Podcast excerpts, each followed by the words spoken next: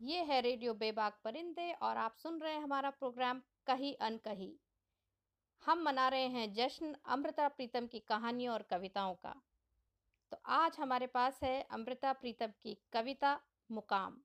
सुना रही हूँ मैं अनुपमा।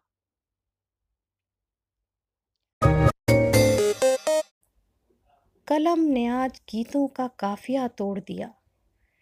मेरा इश्क ये किस मुकाम पर आ गया है? देख नज़र वाले तेरे सामने बैठी हूँ। मेरे हाथ से हिज्र का कांटा निकाल दे।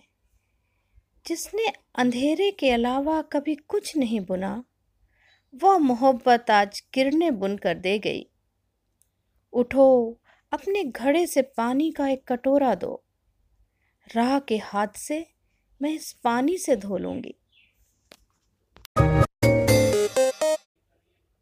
तो कैसी लगी अमृता प्रीतम की ये कविता मुकाम?